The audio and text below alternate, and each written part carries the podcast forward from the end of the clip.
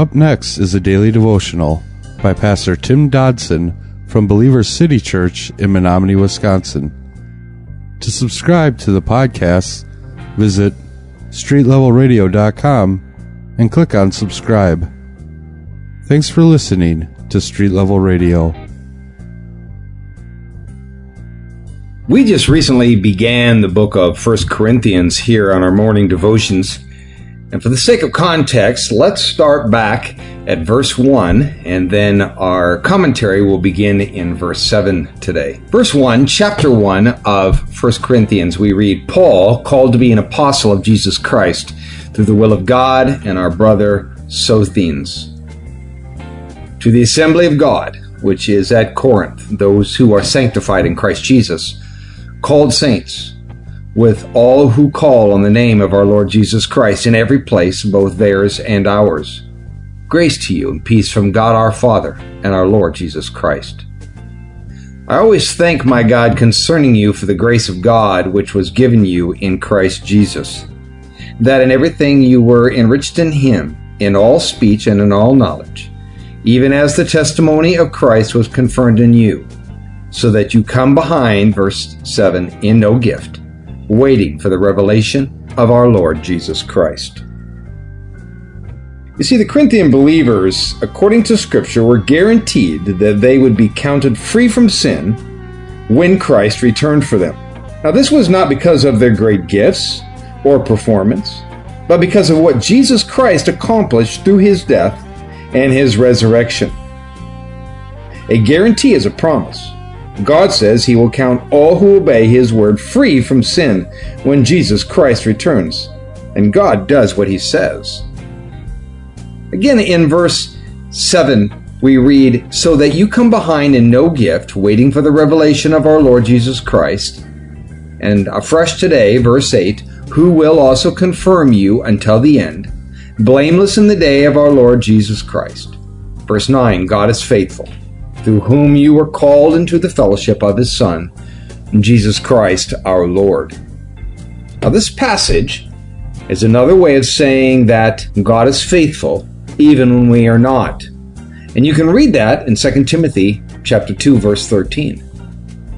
He will confirm you, confirm me blameless. Now the Bible speaks of two types of sanctification. One, and first of all, is positional sanctification, and that's where God declares to be fact without any evidence based reality. What do I mean by that? Well, I mean that we are right with God because we had been born again and we are standing upon the work of Christ, but not because of our own work, not because we've proved anything.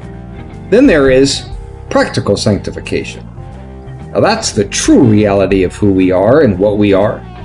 A reality based upon what is manifested in our lives. This aspect is to be an ever growing, ever maturing reality of our lives. It is an innate part of a redeemed life. And furthermore, if it is not happening, we can therefore understand that, well, we're not really saved. No one has a personal meeting with their Creator and comes out of it unfazed or unchanged. Now, indeed, God will do His part. However, He didn't redeem us so that we can stay as we were before salvation.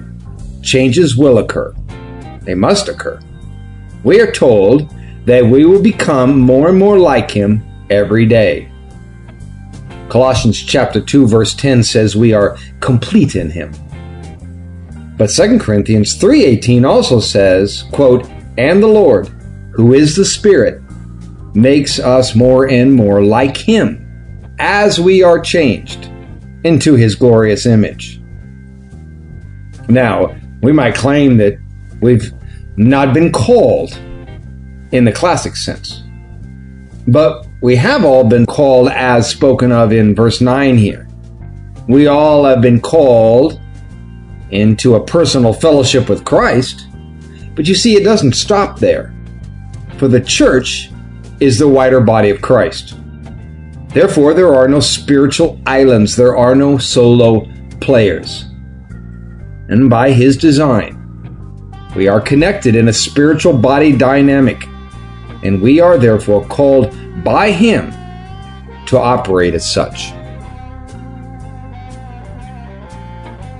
That was a daily devotional by Pastor Tim Dodson from Believer City Church in Menominee, Wisconsin.